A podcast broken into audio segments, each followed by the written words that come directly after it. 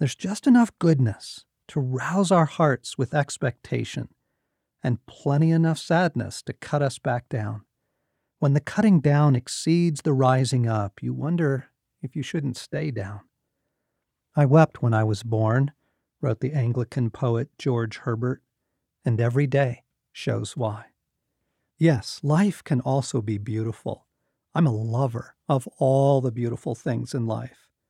But may I point out that the movie by that name, Life is Beautiful, takes place in a Nazi concentration camp?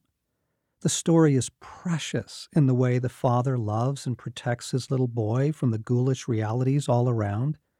But his father is killed in the end. Many, many people die horrible deaths at the end. We need more than a silver lining outlook on life. Much, much more. We need an unbreakable, unquenchable hope. Standing at the window for my morning vigil, the amber light of dawn was turning every fall color an even richer hue. It looked like something from a painting, transcendent, mythic, and for a moment, it all felt brimming with promise. You've probably felt that promise too, as you stood in some favorite spot, watching the beauty of the waves, spring flowers in the desert, walking the streets of Paris at night, sitting in your garden with a cup of coffee. Something keeps whispering to us through the beauty we love.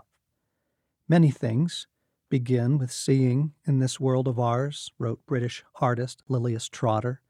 There lies before us a beautiful, possible life. I savor those moments. They're among my most treasured memories. But whatever it is that speaks such promise, it seems to slip through our fingers every time we reach for it.